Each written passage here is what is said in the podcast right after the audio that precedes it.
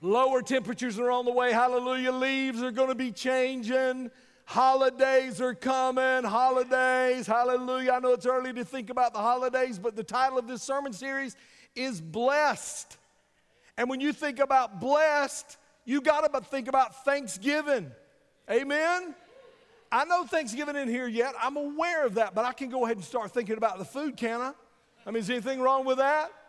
When you think about Thanksgiving, I know none of you guys think about, oh, thank you, Jesus. You're like, so what are we having? What's on the menu?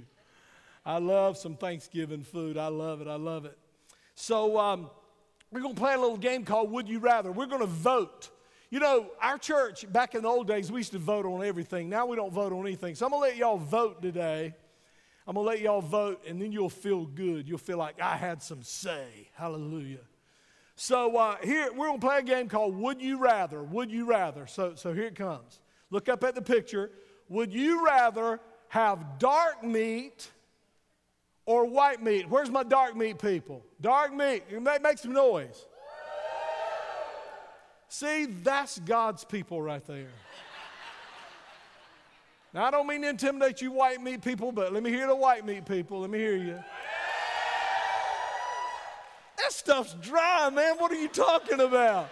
You got to put gravy and butter, and which is all right. I mean, that's all right to do that. But you got to put all kind of stuff on there. I, man, y'all missed that one. Y'all missed that vote. All right, so the white meat people won, whatever. All right, uh, would you rather have green bean casserole? Let me hear the green bean casserole. Now you're going. Now, now you're going to get happy. Or sweet potato casserole. Look at that right there. Look at that. I'm going to tell you, when the second service sees that picture, they're going to be suffering because they're hungry when they get here.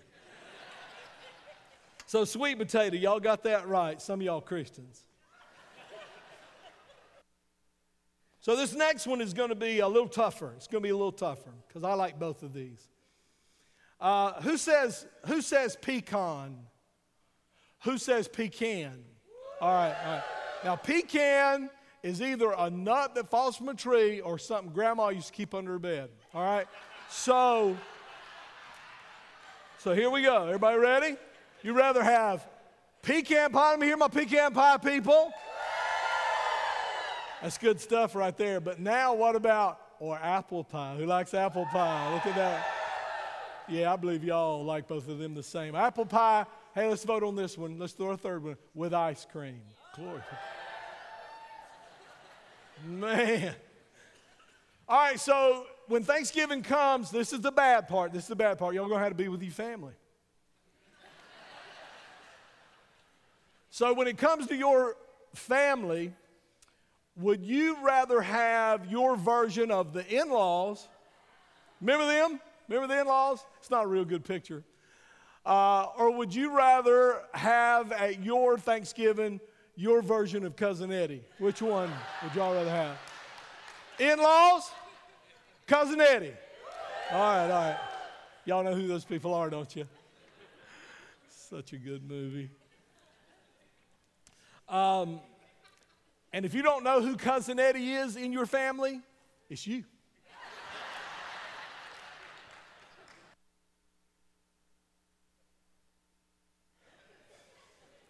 So when we think about Thanksgiving and how blessed we are, there will still be a part of us that feels a little bit incomplete. And the reason we feel a little bit incomplete is because we think the cure for feeling a little bit incomplete is to get a little more. I mean, most of us have lived at least part of our lives, if not a major part of maybe you've grown out of that. But a lot of people know that God has done so much for them, but they still are just like, you know, I just feel like I'm a little bit incomplete, but if I can get that, if I can reach that financial goal, if I can get that thing, if I can buy that thing, then I'm going to feel incom- uh, then I'm going to feel complete. I think it's interesting. It used to be after Thanksgiving, but actually they open the stores now on Thanksgiving. I'm old school. I do not like that. I do not like that. And I know some of y'all go, and I'm not trying to make you feel bad. I'm going to just wait a minute and let you feel bad for just a minute. But I don't like that, man. Can't we take one day to thank God before we go to the stores? Come on. Amen.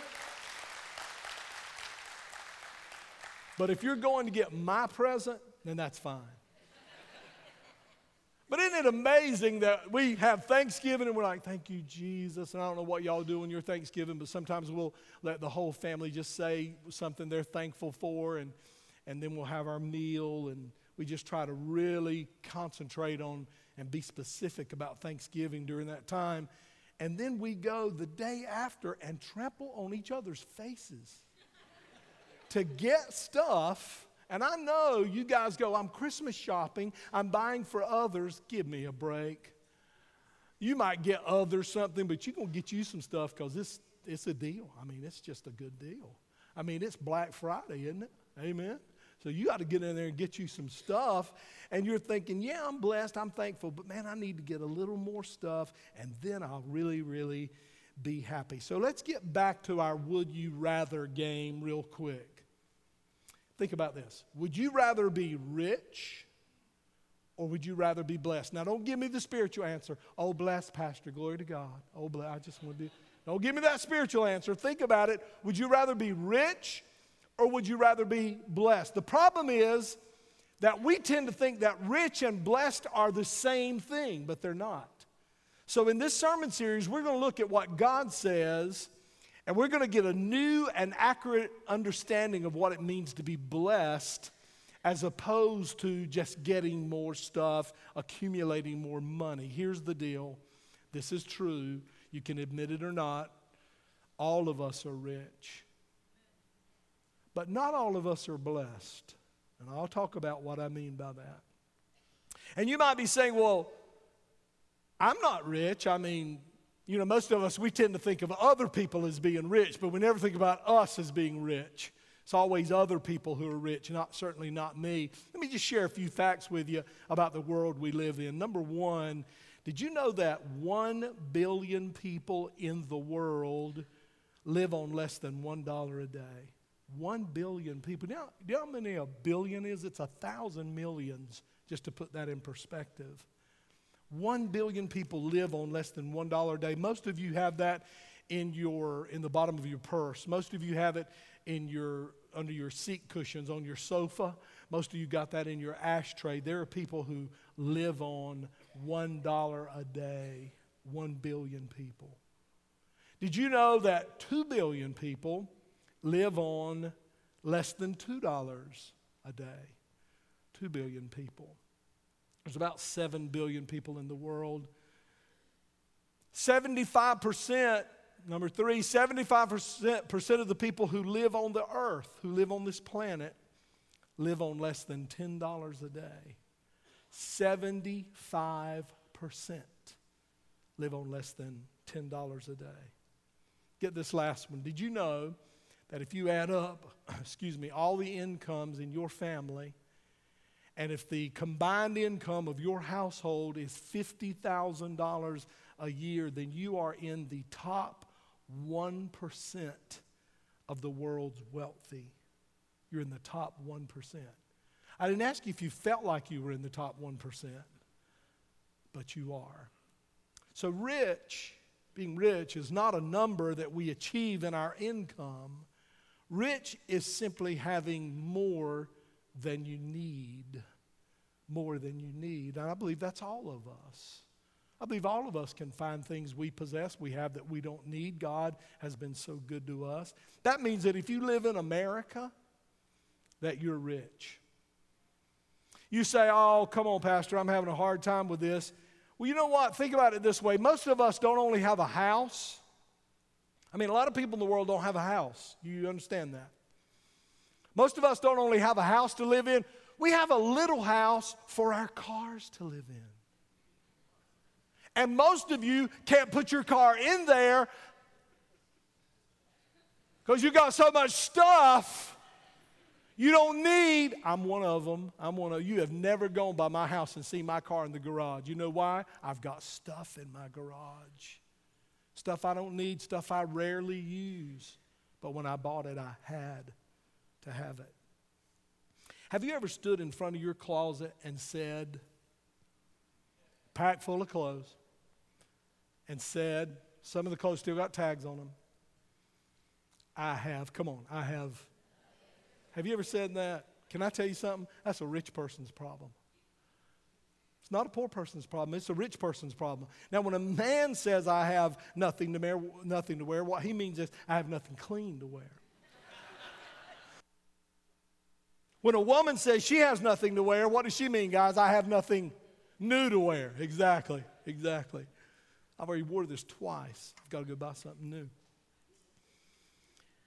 I'm not trying to make you feel guilty. I'm not, trying to make you feel bad. I've, I've done it too. I've done it too. Have you ever put food in the trash can? Have you ever thrown food in the trash can? Just scrape food in?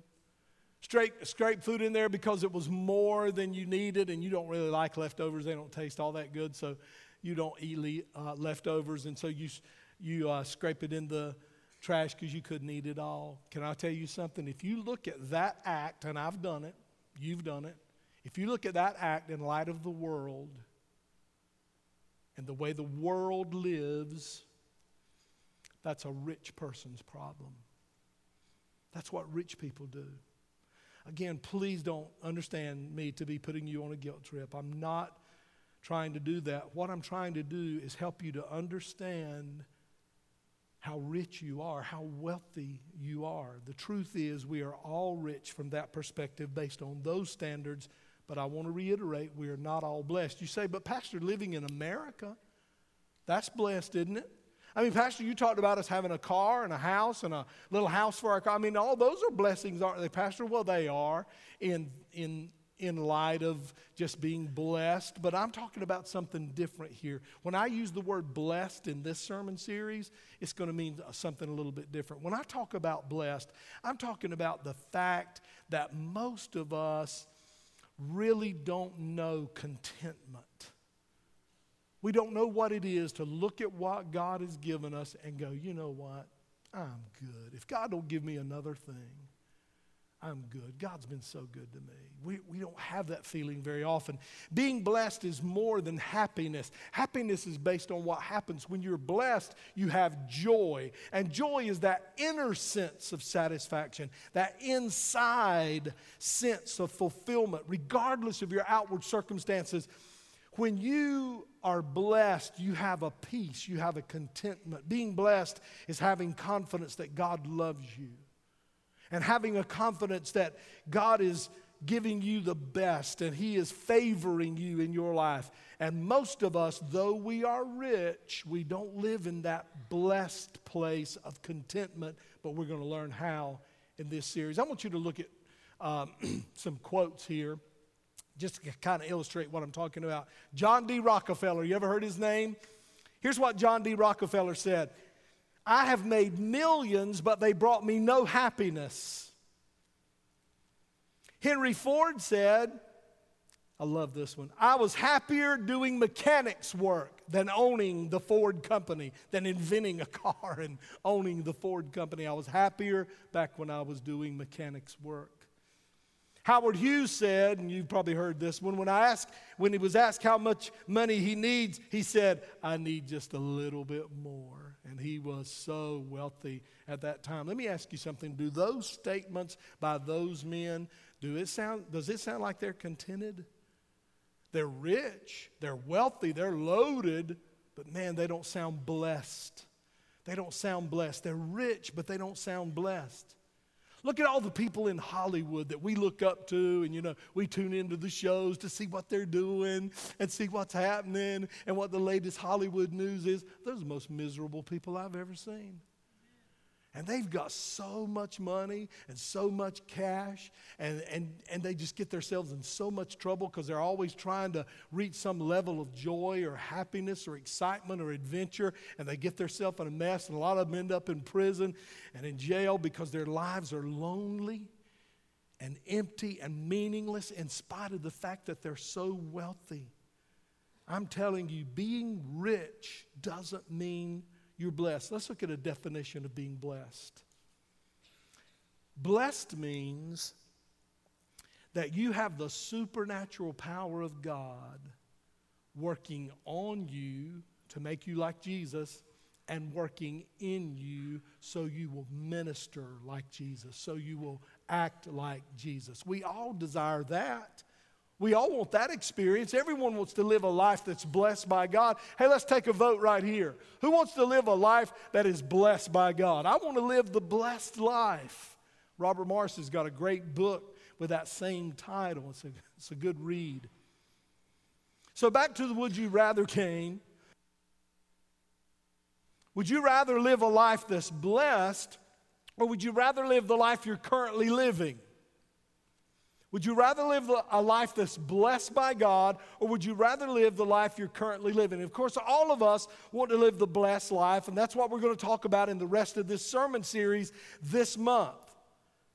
What's it like to have God's divine supernatural power working in my life, working on my life, working through my life. Here's my goal for this sermon series that we will examine together as a church and clarify what a blessed life looks like. What does a life that is blessed by God look like, and how can we align ourselves with God so that we can live under His blessing?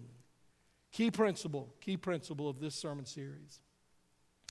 Living a life that is blessed has less to do with how much wealth you have and more to do with what you do with your wealth. It has less to do with how much wealth you have, it has a lot more to do. As a matter of fact, you know what?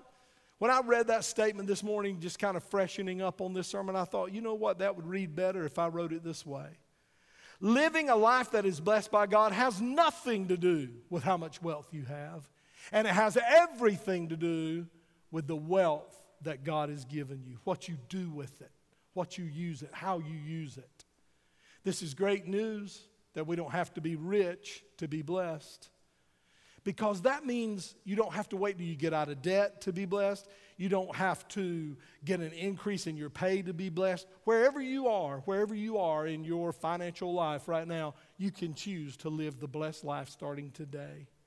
You can choose to live it starting today. God doesn't look down at you and go, hey, when you achieve that and you pay that off and you save up that much money and you do this and you do this, then you'll live the blessed life. No, God is saying to us today that no matter where you are, you can say to God, you know what, God? Thank you for all the riches you've given me. Thank you for all the wealth you've given me. God, I want to learn, as Pastor Farrell is preaching, I want to learn to live the blessed life. And let me tell you guys something. That's something I work on in my own life.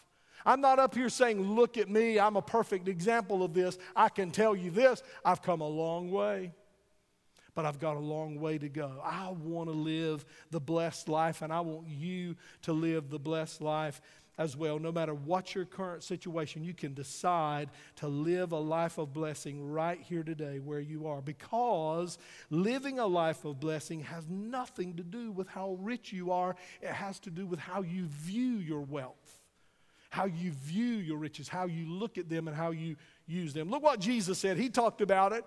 As a matter of fact, Paul quoted Jesus in the book of Acts, chapter 20, and verse 35. And y'all, y'all know, I mean, you know I'm going to use this verse. This is, how many of you heard this one before? You know this one? Let's all say it together. It is more blessed to give than to receive. Easy to say. Easy to say, tough to walk out in our lives. Our human nature is not focused on giving. Our human nature, our human life is focused on getting. So the idea that giving is better than getting is crazy talk. It's crazy talk, especially to this world. But Jesus said it. Jesus said, Hey, you want to live a life favored by me? You want to live a life blessed by me? Then be more generous with what I've given you no matter how much you possess. Remember the woman in the Bible who only had two pennies? And she gave them. So it wasn't the amount. It wasn't the amount, it was the sacrifice, it was the commitment. Let's talk about Solomon.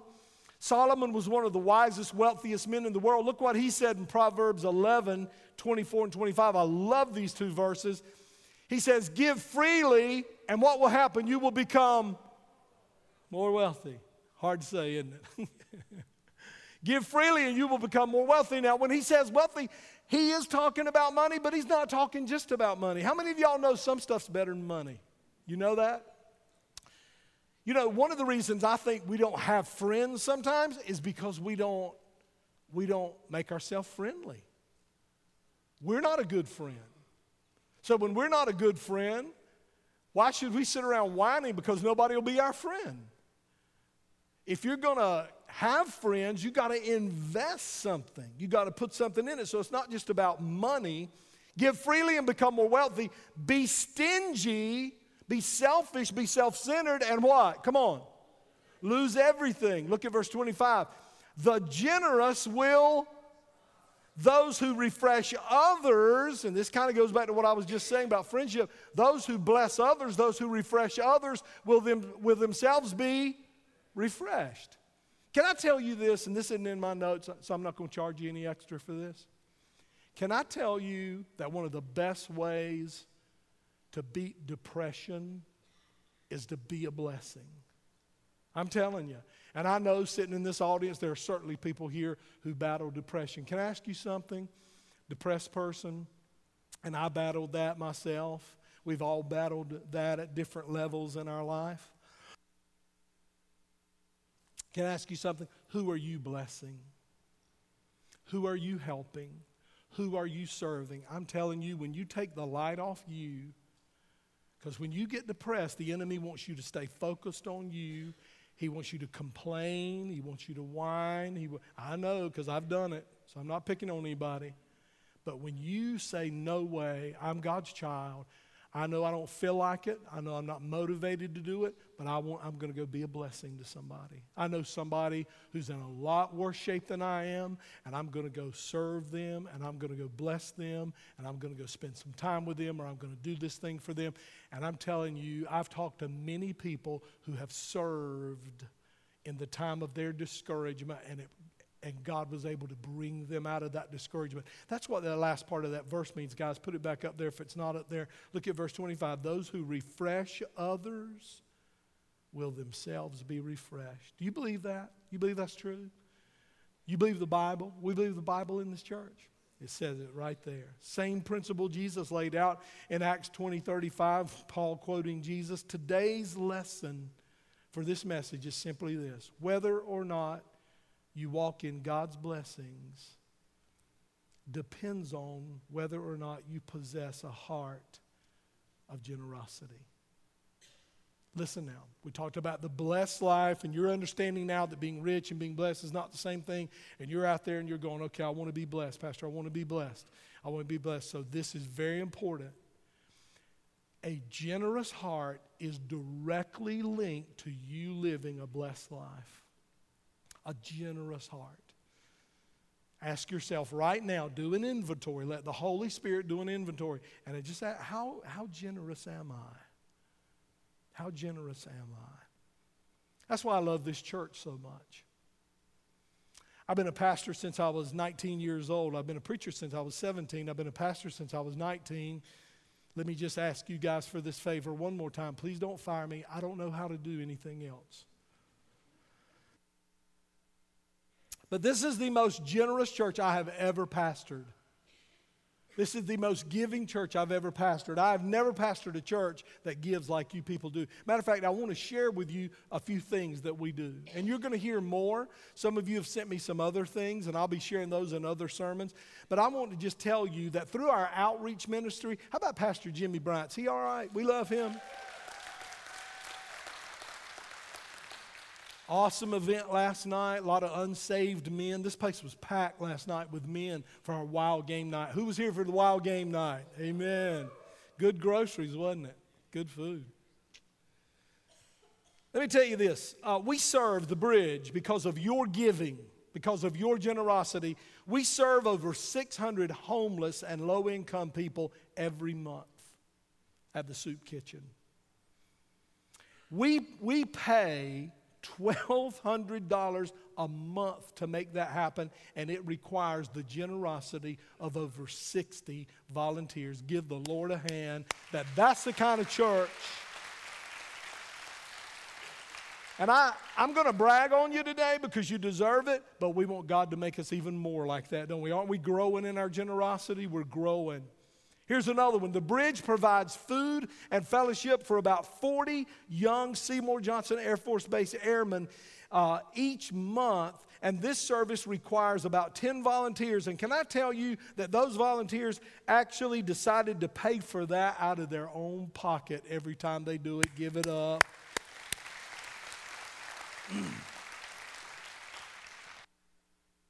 the bridge hosted a huge annual event or host a huge annual event that serves over 2,000 prison inmates with food and fellowship, live music. That cost, ladies and gentlemen, this annual cost of $9,000 every year, and it requires 150 volunteers. And on top of that, we don't just do an annual event, we have a consistent ministry to the prisons in our area and we bring the Word of God and we bless them in any way that we can. And we even try to help them when they get out to get acclimated back into society.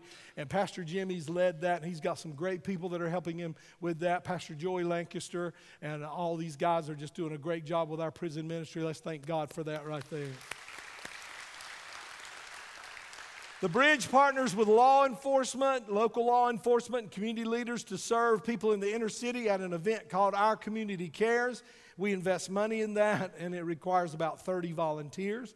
The bridge was blessed to serve um, as a um, and hosting a, an event to uh, express appreciation to uh, 500 first responders of Wayne County. I had the privilege of attending that event at the Wayne County uh, Fairgrounds and uh, we provided free food and fellowship. The cost for this event was over $3,500. It required 100 volunteers just to let our first responders know you are valued, you are appreciated, we love you. And boy, today we're, we're remembering 9 11. What a day to say that and, and talk about how responsible that is, how awesome that is that we are a part of that. Let's give God a hand for providing for that. Last October, we served 90 homeless veterans. Homeless veterans. You know what? Those two words ought not go together. From three counties at Herman Park Center, we invested $300. We worked with other churches in that, other community organizations. 35 volunteers from the bridge served to make that happen. These are only a few of the generous things you do. Not only, guys, you're giving, which is so essential, your financial support, but you guys roll up your sleeves and you say, Where's the job? Let's get it done. Let's be a blessing because we understand something at the bridge.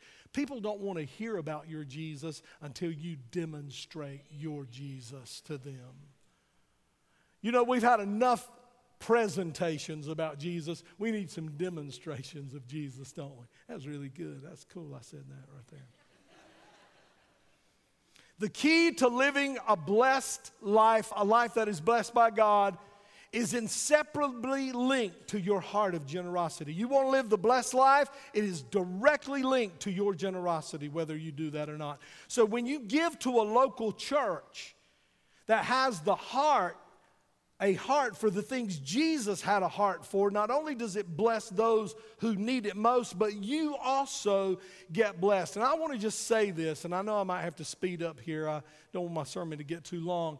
But I want to tell you that the staff of this church, the staff, the elders of this church, the missions board of this church, the leaders, the key leaders of this church, we ask ourselves all the time when we're planning to do an event, when we're planning to do something, you know, we ask ourselves, is this how God wants us to use our money? Is this a thing that's going to bring glory to God? If we do this, is this the heart of Jesus? Is this what Jesus would do? We don't want to just have a big event to get a big crowd. We don't want to just uh, do something to do something to get the bridge name out there. We want to make sure that what we invest the money in that you folks so generously give, that it's, the, it's things that Jesus would want us to do. So we're very, very intentional about that. And your generosity has made the bridge that kind of local church. And we're growing. As I said earlier, we're not we're not complete yet. We're always growing in our generosity. And I know you guys get that. And I know you understand that. So let me ask a question Why is it so hard to be generous? Why is it so hard? I mean, it's hard for me. It doesn't come naturally, being generous. Y'all look so holy right now. Y'all got little halos up there. It doesn't come naturally for me. And the reason it doesn't is because we're not born with a heart to give. Come on, seriously. We're born with a heart to take. We really are. And I'm not trying to beat you up, I'm like that too. I mean, think about your little kids when they were like three or four years old, when you were going to a birthday party. Did you ever have to, on the way to the birthday party, say to your child, hey, Johnny, listen? It's always little Johnny or little Timmy, isn't it? He's always in trouble doing something wrong. Okay, little Johnny, when we get there, I want you to walk up to little Timmy and knock him down, take that toy away from him, and say, Mine. Okay, mommy, I will. You know, you know, hey, let me ask you something. You don't have to teach that, do you? You don't have to teach that. You have to teach them to share. And guess what? It doesn't come natural to those little innocent boogers, does it? Doesn't come natural to us. They have to fight it, we have to teach it, and then we grow up, and we never really grow out of that. We're always battling that. Come on, let's be honest now. We're always struggling with that. I am. The idea of generosity, though we understand it, though it makes sense, the idea of generosity, though we've seen the positive effects of what happens when we get generous and when we are generous, it's just difficult. It's not a natural thing, and we push back on it. I want to talk to you today in closing about three perspectives we can have when we're thinking about the riches God has given us. As we go through these three things, I want you to just track with me mentally and ask yourself which of these mindsets do I have? And which perspective does God want me to have? So we're going to do three of those. Now, when I say in closing, it doesn't mean anything, okay? I just want y'all to know, but it gives you hope. It gives you hope. Amen. So the first, the first uh, mentality that I want to talk about is the mentality we don't want to have. But we all have it. We all have it. And maybe you've grown out of it, and if you have, wonderful. Sometimes I think I've grown out of it, and then it'll kind of creep back in. Who's with me?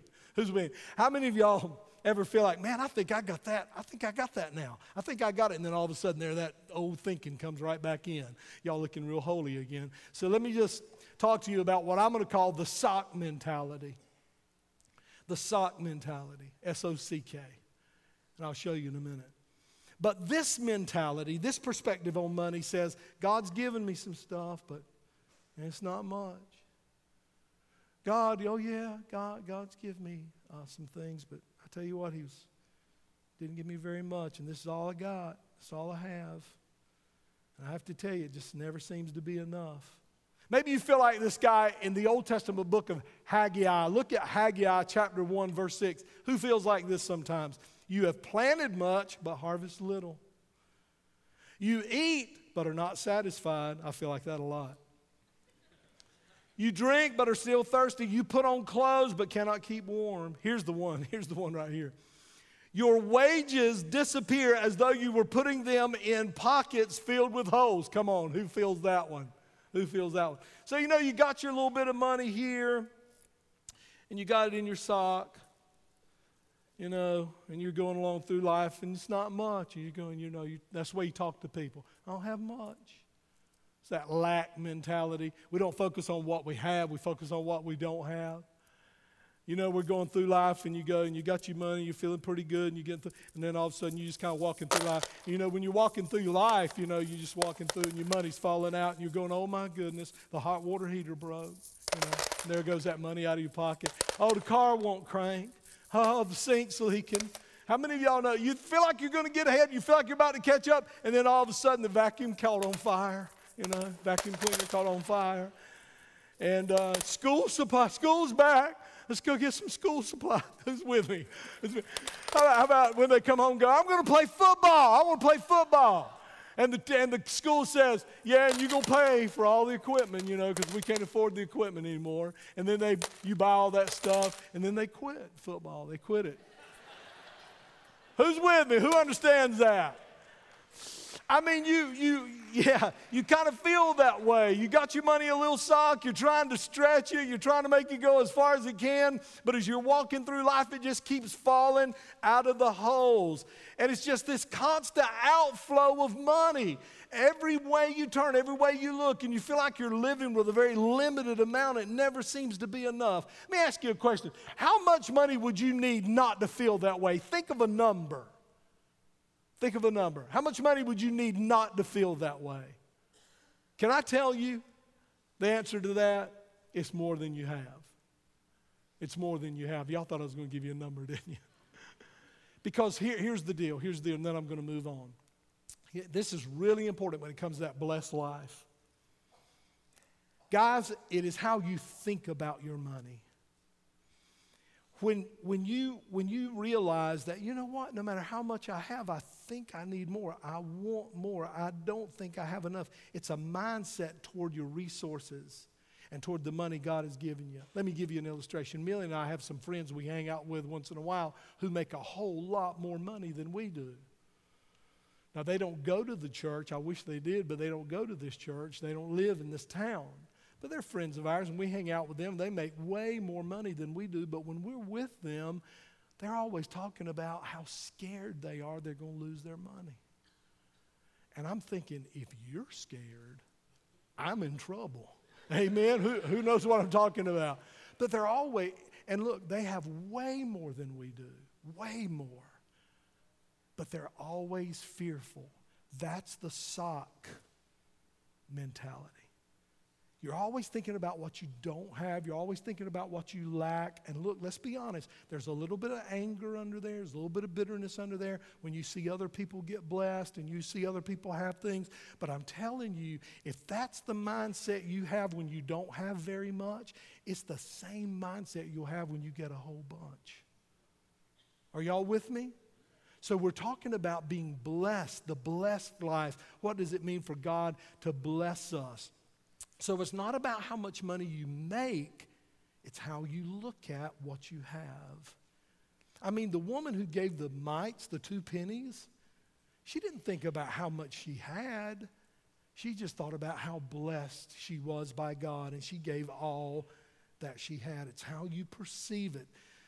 So, people with the sock mentality, they feel a wave of fear come over them that says, I can't do that, and I got too many bills to pay, and this bad thing might happen, or that bad thing might happen, and the kids need stuff and groceries, and there's just no way I can be generous. I know God wants me to be generous, but I just can't do it. I'm telling you, if you have that attitude when you have a little, you'll have the same attitude when you get a lot.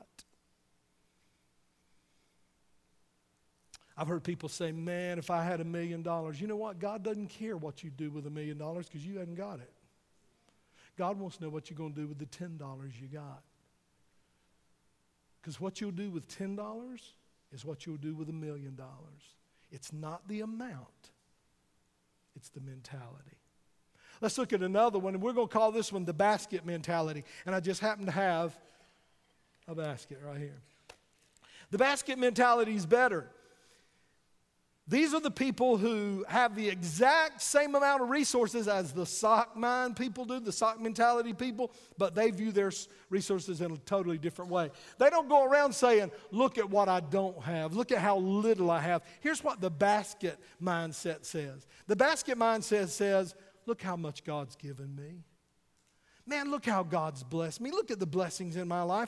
God, if you want some of this back, please have some, Lord. God, if you want this back, please have some. Ha- have as much as you want. I mean, God, it's really yours to begin with. It never was mine anyway. It's all yours, God. Take whatever you want. I'm just so overwhelmed at how generous you have been to me. Look at that different way of thinking. Look at that different way of perceiving. Let me tell you something. I got to close this thing. Let me tell you something. If you're if you're struggling in, in your in your finances, just begin to be thankful for what you have just begin to glorify God. You say, but I got bills I can't pay. I know, I know. But just get aside with God and go, you know what, God? I don't have some things and I owe some bills. I don't know how I'm going to pay them. But you know what, God? I got this and I got this and I got this and I thank you, God. And I praise you. I'm telling you, it'll change your mindset and it will change the blessing of God in your life. Look at Deuteronomy 28 4 through 6. This is that basket mindset. Your children and your crops will be blessed. The offspring of your herds and flocks will be blessed. Your fruit baskets and breadboards will be blessed. Wherever you go and whatever you do, you will be. Come on, say it. Blessed. Look at what Jesus said in Luke 6 38. You knew I was going to use this verse. Give, and it will be given. Give, and you will receive. Your gift will return to you what? In full, how? Pressed down, shaken together to make room for more, running over and poured into your lap. The amount you give will de- determine the amount you get back. See, the blessed life is linked what to? It's always linked directly to what? Your heart of generosity. That's what that means in that verse. Look at the last part of that verse. It says the amount you give will determine the amount you get back. Again, it's not always money, but if you're a generous person, then you're going to get blessed. You reap what you sow. Now, let me just explain what that means right there. Back in Jesus' day, a, a, rich landowner, he would hire late day laborers and he would give them a basket like this and he would say, Go into the wheat field and fill it up with wheat and then go put the wheat in the storehouse.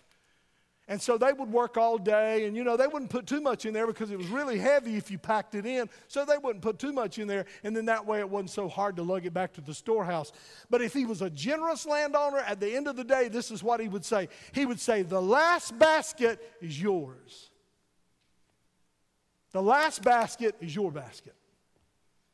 Whatever you can get in there is yours. How do you think they'd have filled that last one? The way y'all fill a Slurpee cup. That's how. I've watched y'all. I've watched y'all. You fill up the Slurpee cup, and then you, because it's got air in it, doesn't it? And you pack it down. I've watched you guys. I don't do this because it ain't right, but I've seen y'all. And then you got to make sure it's okay, so you, and you pack it down, and you pack it, and you. I know what I'm talking about, not that I've ever done it. And then you get that little dome cap and you fill that sucker up too. Amen? Who's with me? Here's what Luke 6:38 said. Luke 6:38 says, "This is the kind of heavenly Father we have. He is like the generous landowner. He keeps packing it down, shaking it together until it's running over in your life." And my point is this, when you grow out of that sock mentality into that basket mentality, God will always outgive you. He will always outgive you. My prayer is for you is that you will allow God to help you grow. And you'll come to know this generous master we serve. But I'm telling you, you can't get under that blessing until you have that heart of generosity. Let me close with one final thing the storehouse mentality. I couldn't bring a storehouse up here with me, so there's a big red barn for you. Look at Deuteronomy 28 and 8. Look what the Bible says. The Lord will what? I like that word, don't you? The Lord will guarantee a, come on, on what? Everything you do and will fill your with grain. The Lord your God will, come on, in the land he is giving you. The storehouse mentality says, I'm generous and God blesses me. That's the basket mentality. The storehouse, this is a whole nother level, HNL where you see yourself as a conduit for God to pour into you so you can pour into others. Look at Proverbs 3 9 through 10. Honor the Lord with your wealth and with the best part. That means the first part, the first fruits of everything you produce. If you will do what it says in verse 9, look at verse 10. What's the first word in verse 10? Then. If you do that, then he will fill your barns with grain, and your vats will overflow with good wine. Here's what that means that means I'm going to give God 10%. Now, I know some of you have written me and emailed me, and you're not in with the whole tithe thing. Well, you know what? Just work out your deal with God. Here's what I believe about 10%.